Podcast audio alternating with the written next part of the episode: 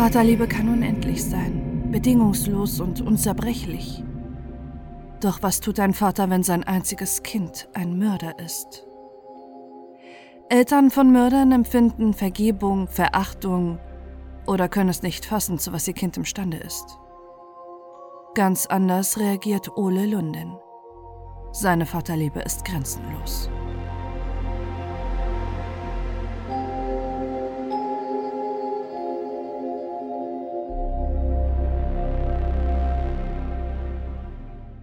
1972 erfüllt sich für Ole Lundin, einen 37-jährigen dänischen Maurer und die gebürtige Deutsche Anna Schaftner Lundin, ihr großer Traum. Das Ehepaar wird endlich Eltern. Am 15. Februar erblickt ihr sehnsüchtig erwarteter Sohn das Licht der Welt. Peter Lundin. Die Eltern lieben ihr Kind abgöttisch. Kein Wunsch wird ihrem Sohn nicht erfüllt.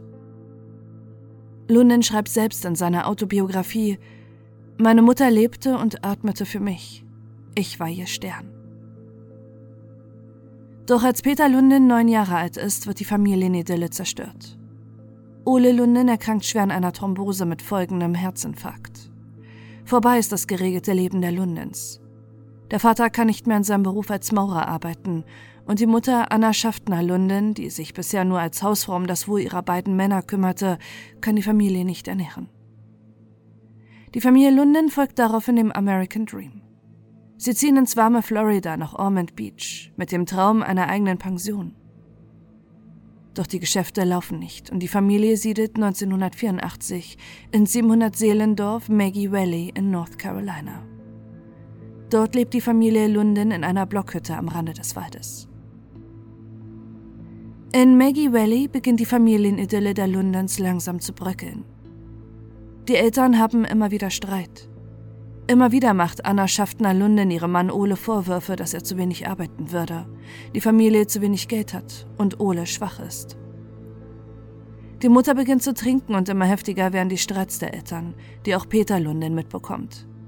Immer öfter flüchtet er aus dem Haus, beginnt mit 14 Jahren Gras zu rauchen, Alkohol zu trinken und zu koksen.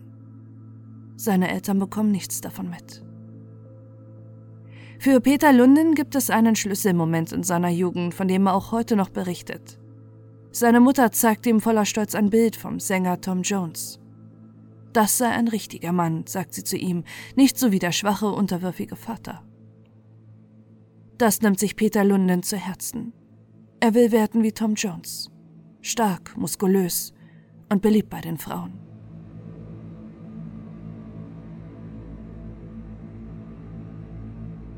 Peter Lunden ist bereits als Teenager sportlich. Später sollen ihm seine Muskeln regelrecht heilig sein.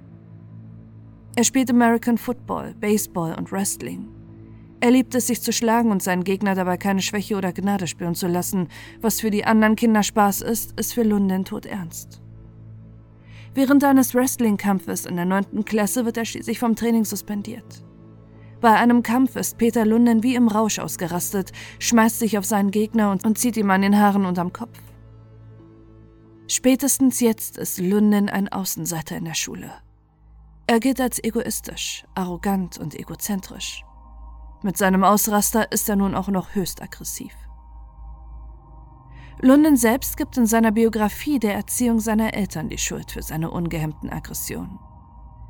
Sie lehrten mich Fürsorge und Liebe und all die anderen weichen Werte, die so dänisch sind. Sie haben mich in Watte gepackt. Sie haben mir niemals Rahmen gegeben und niemals ein Nein. Deshalb wertschätze ich heute die nazi-deutsche Kindergartenideologie. Halt's Maul und ein Tritt in die richtige Richtung.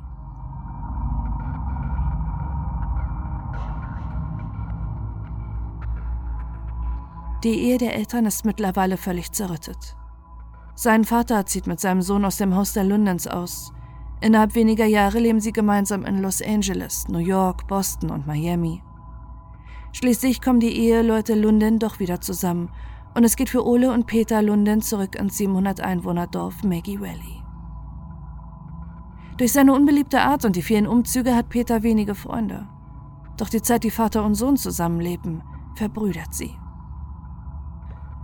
Nach seinem Highschool-Abschluss mit 16 Jahren arbeitet Peter Lunden gemeinsam mit seinem Vater auf dem Bau. Heimlich träumt Peter aber immer noch davon, so zu werden wie Tom Jones. Er will Rockstar werden, lässt seine blonden Haare lang wachsen und stellt seinen Körper. Um noch mehr Muskeln zu bekommen, nimmt er neben den Drogen nun zusätzlich noch Steroide. Sein Aussehen ist alles für ihn. Er will so sein wie die Ikonen der 80er, schön und stark. Neben seinen Aushilfsjobs auf dem Bau verdient Peter Lundin vor allem sein Geld durch Drogendealen. Geld ist ihm mindestens genauso wichtig wie sein Aussehen, denn Geld lockt die Frauen an. Von seinen Drogendeals kauft er sich einen Sportwagen und fährt mit diesem bis nach Nevada, da dort Prostitution nicht verboten ist. Er liebt seine Touren durch die Bordelle des Landes und ist regelrecht süchtig danach, mit immer mehr Frauen zu schlafen. Außerdem kann er so dem Chaos zu Hause entfliehen. Die Situation zwischen seinen Eltern ist immer angespannter. Sie streiten, schreien und randalieren nur noch. Peter und Ole gehen dabei immer wieder aggressiv und gewalttätig gegen Mutter Anna vor.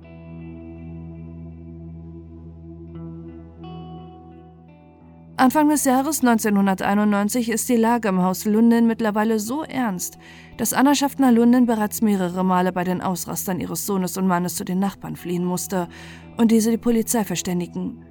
Doch erfolgreiche Hilfe ist dies nicht für die Mutter. Erst als sie Ole Lunden rauswirft, erhofft sie sich wieder Ruhe. Die Ermittlerinnen können nicht mehr genau rekonstruieren, welcher Tag für Anna Schaffner Lunden zum Verhängnis werden soll. Sie gehen vom 1. April 1991 aus.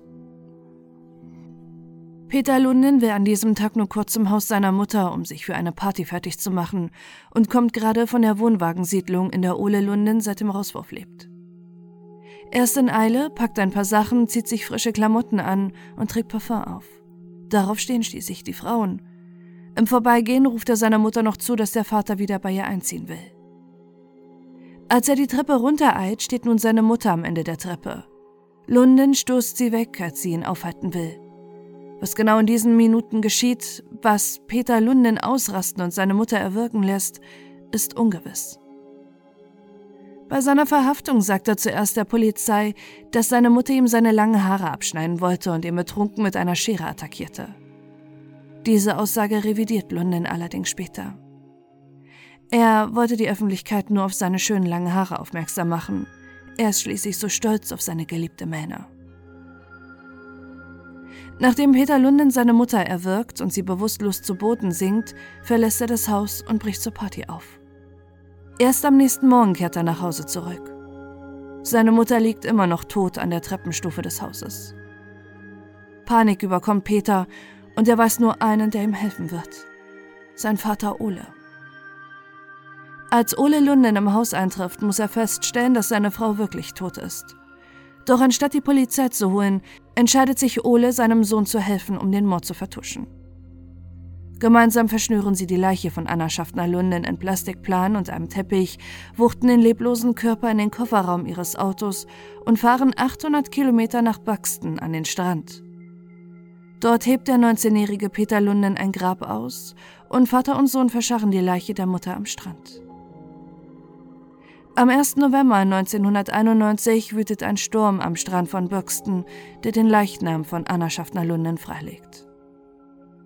Passanten finden eine Leiche in einer blauen Decke eingewickelt. Durch die bereits starke Verwesung können die Ermittlerinnen den genauen Todeszeitpunkt nicht mehr feststellen. Als sie die Identität der Frau bestimmen können, wenden sich die Nachbarn der Lundens mit ihrem Verdacht an die Polizei. Sie berichten von den gewaltsamen Übergriffen von Ole und Peter Lunden ihrer Frau bzw. Mutter gegenüber. Doch das Vater-Sohn-Gespann ist mittlerweile auf der Flucht. Erst am 6. Juni 1992 können sie in einem Hotel im kanadischen Toronto gefasst und an die USA ausgeliefert werden.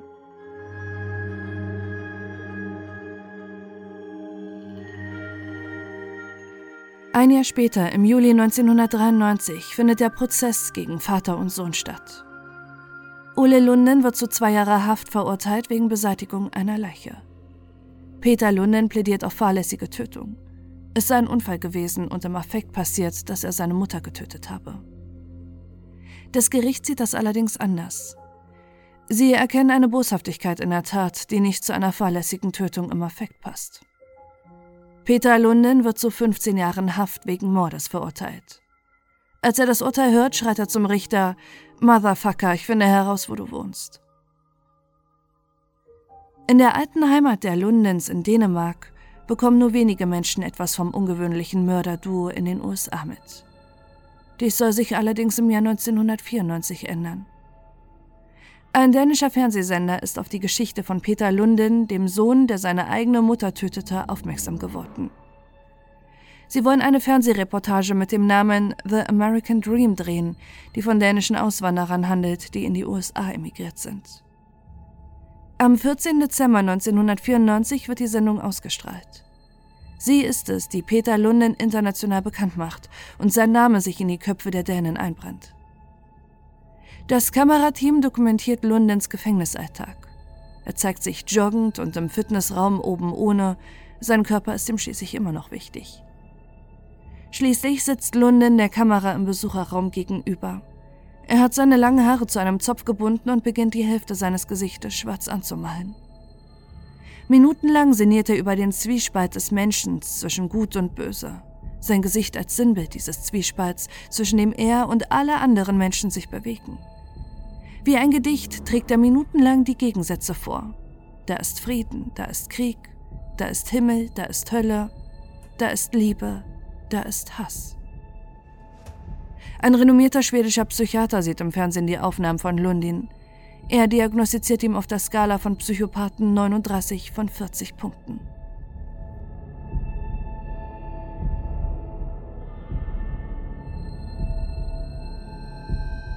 Doch sein Verhalten weckt für unzählige Frauen das Interesse. Er bekommt viele Briefe ins Gefängnis nach North Carolina. Jeder antwortet er dasselbe. Er liebt sie und bräuchte Geld. Innerhalb kürzester Zeit hat London sich mehrere tausend Dollar von den Frauen erbettelt. Währenddessen hat er neue Vorbilder im Gefängnis gefunden. Tom Jones hat nun ausgedient. Er will werden wie die härtesten Typen im Knast. Er nimmt ihr Verhalten an und pumpt immer mehr Gewichte, um seinen Körper zu stellen. Eine der Frauen, die ihm schreibt, hat es ihm besonders angetan. Tina, Sie hat zwar eine Teenie-Tochter, was Peter Lunde nicht gefällt, aber sollte er aus dem Knast rauskommen, hätte er endlich die Möglichkeit auf eine kostenlose Unterkunft. Am 20. März 1996 findet die Hochzeit der beiden im Gefängnis statt. Mit dabei ist nur Ole Lunden, sein ihn immer liebender Vater, der seine Haftstrafe bereits verbüßt hat. Peter Lundens Strategie geht auf. Er weiß, dass die Gefängnisse in den USA überfüllt sind und das Interesse besteht, wenigstens die ausländischen Inhaftierten loszuwerden. Am 4. Juni 1999 wird Peter Lunden entlassen und nach Dänemark abgeschoben. Nicht mal die Hälfte seiner Haftzeit hat er abgesessen. Lediglich sechs Jahre und elf Monate musste er im Gefängnis für den Mord an seiner Mutter verbüßen. Und als er in Dänemark landet, ist er ein freier Mann. Mit 27 Jahren und 27.000 Dollar erschnorrtem Vermögen von sehnsüchtigen Frauen kann Peter Lunden ein neues Leben beginnen. An seiner Seite sein Vater, der auch zurück nach Dänemark gezogen ist, und Tina, bei der er wohnt und deren Vater ihm sogar einen Job besorgt. Doch es soll nicht lange dauern, bis Peter Lunden wieder hinter Gitter sitzen wird. Er hat die Chance, ein neues Leben zu beginnen, doch der Alltag bei Tina langweilt ihn schnell. Er ist genervt von ihrer Tochter und vom geregelten Leben ohne Abenteuer und Adrenalin. Er schreibt in seiner Biografie, nach sieben Jahren Knast brauchte ich keine intellektuelle, liebevolle Beziehung. Ich brauchte den schnellen Sexflash. Schnell beginnt er wieder auf Bordelltour zu gehen. Als Tina davon etwas mitbekommt, rastet sie aus und wirft ihn raus. London muss nun bei seinem Vater und in Obdachlosenheimen unterkommen. Bei einer seiner Bordelltouren lernt er Marianne Pedersen kennen. Sie leitet das Bordell, ist verwitwet, sehnt sich nach Nähe, hat Geld, aber zwei Söhne, bei denen Lunden Angst hat, sie könnten ihm im Weg stehen. Er will Mariana komplett ausnutzen, ihr Bordell und Haus für sich übernehmen. Peter Lunden ist im Zwiespalt. Tina, die schwanger von ihm ist, bettelt, dass er zurückkommen soll, und Mariannes beiden Söhne nerven ihn. Sie sind nicht so wie er, wollen keinen Sport machen, sondern lieber lesen und Computer spielen. Also beginnt Peter Lunden zweigleisig zu fahren. Wenn er bei Marianne ist, erzählt er Tina, er würde als Security-Mann arbeiten. Er begleitet Tina sogar zur Geburt ihres gemeinsamen Kindes. Marianne hingegen erzählt er die Wahrheit von seiner Frau, Von ihr als Prostituierte erwartet er Verständnis. Doch Marianne rastet regelmäßig aus. Sie ist betrunken, schreit und beschimpft Lundin und die Streits der beiden arten regelmäßig in Handgreiflichkeiten aus. Ähnlich wie die Ehe seiner Eltern. Im Juni 2000 scheint Lundin endlich das erreicht zu haben, worauf er fast ein Jahr hingearbeitet hat. Er soll Mariannes Haus streichen, damit es von einem Makler geschätzt werden kann. Drei Millionen Kronen soll es wert sein, hat Peter Lundin bereits geschätzt. Geld, was in Lundins Tasche fließen soll. Doch an diesem Abend soll etwas anders sein. Mariannes Telefon klingelt und in London steckt die Angst auf, dass auch Marianne eine weitere Beziehung vor ihm verheimlicht. Er schreibt in seiner Biografie, ich konnte ihre Stimme hören. Sie klang lieblich und einschmeichelnd. Das war kein Freier, das war einer, den sie gut kannte. Ich merkte, wie die Wut in mir hochstieg. Wer war das? Es sollte niemand kommen und mir wegnehmen, wofür ich so hart gekämpft hatte. Wer war das? fragte ich wieder und packte sie, zog sie in die Küche. Sie schubste mich weg. Sie war vollkommen hysterisch. Ich warf sie auf den Küchentisch. Ich war so müde. Sie wehrte sich, ging auf mich los. Ich zog sie ins Schlafzimmer, warf sie aufs Bett und schmiss mich auf sie. Ich hatte die Arme um ihren Hals. Es ging sehr schnell. Ihr Körper lag in einer sehr unnatürlichen Stellung, verdreht. Er hat es wieder getan. Genauso wie seine Mutter hat er Marianne Petersen mit bloßen Händen erwürgt. Doch diesmal gibt es Zeugen für seinen Mord. Brian und Dennis, diese beiden Söhne von Marianne.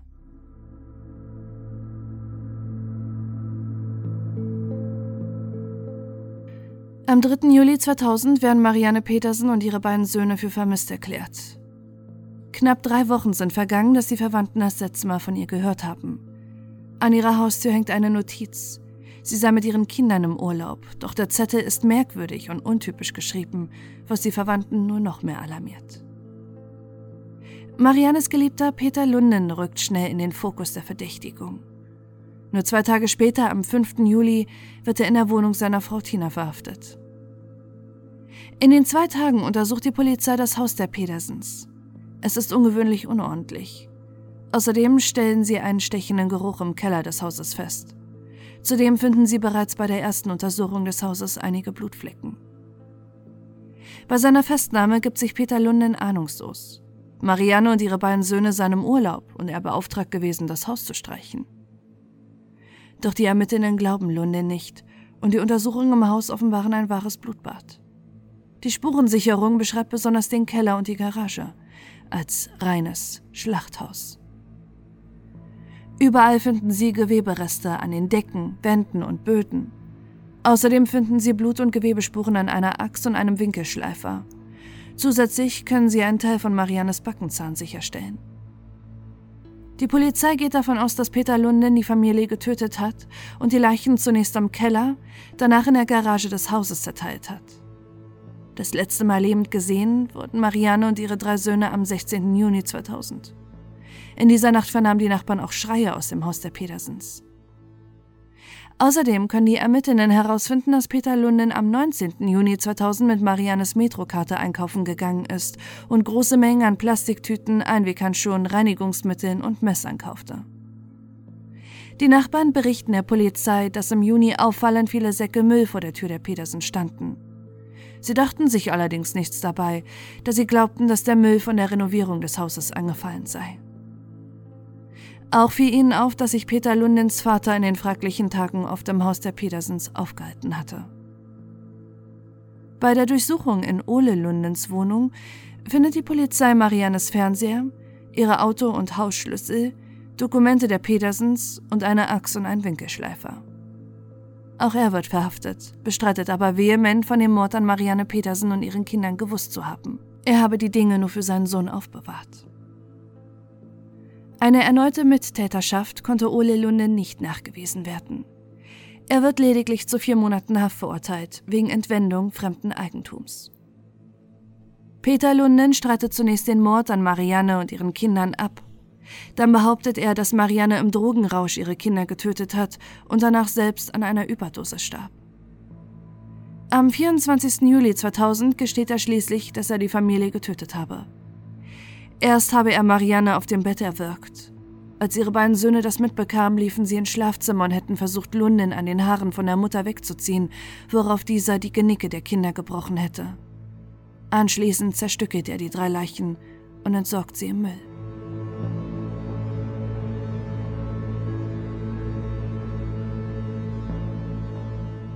Doch auch an dieser Version haben die Ermittler begründete Zweifel. Die Blutspuren im Keller lassen sie annehmen, dass die Kinder Lunde nicht im Schlafzimmer auf frischer Tat ertappten und den Mörder angriffen, sondern dass sie versuchten, durch den Keller des Hauses vor ihm zu fliehen. An einem Fakt seiner Aussage gibt es allerdings keine Zweifel. Peter Lunden zerstückelt die Familie so präzise, dass bis heute keine Überreste der Leichen gefunden werden konnten. Um Lundens Geschichte zu prüfen, bitten sie ihn mit Puppen nachzustellen, wie er die beiden Söhne tötete. Ihnen offenbart sich dabei Lundens ungezügelte Aggression. Wie im Rausch schmeißt er sich auf die Puppen und reißt ihnen im Wahn seiner Brutalität sogar den Kopf ab, sodass die Polizei ihn stoppen muss. Am 5. März 2001 beginnt in Dänemark der Prozess gegen Peter Lunden unter einem großen Medien- und Besucherandrang. Mit seiner Verhaftung ist die Kritik am dänischen Rechtssystem groß geworden. Seit seiner Überführung aus den USA und der damit verbundenen sehr kurzen Haftstrafe für den Mord an seiner Mutter werden Stimmen laut, die nicht fassen können, wie er nach nur einem Jahr in Freiheit wieder morden konnte. Sie geben vor allem der dänischen Polizei dafür die Schuld, denn seitdem Lunde nach Dänemark abgeschoben wurde, wurde er weder überwacht noch bekam er Bewährungsauflagen. Er war ein freier Mann, obwohl er in den USA noch mehrere Jahre Haft gehabt hätte. Doch nicht nur die Presse ist an Lundens Geschichte interessiert. Wie bereits bei seiner ersten Gefängnisstrafe hat er viele, vor allem weibliche Fans, die ihren mordenden Rockstar sehen wollen und fasziniert von dem Mann sind, den mittlerweile ganz Dänemark als Synonym des Bösen kennt. Und so eröffnet auch der Vorsitzende Richter die Verhandlung gegen Lundin. In den letzten Jahren hat es nur wenige Fälle gegeben, die eine so große Aufmerksamkeit auf sich zogen wie Peter Lunden. Während die Staatsanwaltschaft auf Mord plädiert, beteuert Lunden, dass er nicht vorhatte, seine drei Opfer absichtlich getötet zu haben. Im psychiatrischen Gerichtsgutachten heißt es, der Observant ist nicht geisteskrank, er hat eine normale Intelligenz, er ist selbstzentriert, er überschätzt sich und er ist davon geprägt, dass er seine persönlichen Bedürfnisse umgehend befriedigen möchte. Er hat keinerlei Empathie und ihm fehlt die Fähigkeit, die Gefühle anderer zu verstehen und zu registrieren. Sein Vorstellungsvermögen ist subjektiv und von fast primitiven maskulinen Idealen und sexuellen Fantasien geprägt. In einer nur zehnminütigen Abstimmung kann die Jury einstimmig zu einem Urteil. Peter Lunden ist voll schuldfähig am Mord von Marianne Petersen und ihren beiden Söhnen. Das bedeutet die lebenslange Haft für Lunden. Noch im selben Jahr seiner Verurteilung wird der Verein The National Association of the Execution of Peter Lunden von einem dänischen Schwergewichtsboxer und weiteren anonymen Personen gegründet. Sie fordern erfolglos die Wiedereinsetzung der Todesstrafe für nur eine Person, Peter Lunden. Seine Verurteilung schreckte allerdings seine vielen weiblichen Verehrerinnen nicht ab. Er bekommt abermals unzählige Briefe ins Gefängnis. Insgesamt dreimal heiratet er hinter Gittern. Seine Ehen halten allerdings nie lang, da er immer weiter Kontakt zu weiteren Frauen hält. Im Jahr 2014 macht Peter Lunden, der mittlerweile mehrfach seinen Namen ändern lässt, erneut Schlagzeilen. Die dänische Bevölkerung ist in Angst, denn ihm werden zwei begleitete Ausgänge gewährt. Einmal ans Krankenbett seines todkranken Vaters und einmal zur Beerdigung von Ole Lunden. Seitdem ist Peter Lunden allein ohne seinen ihm immer helfenden Vater.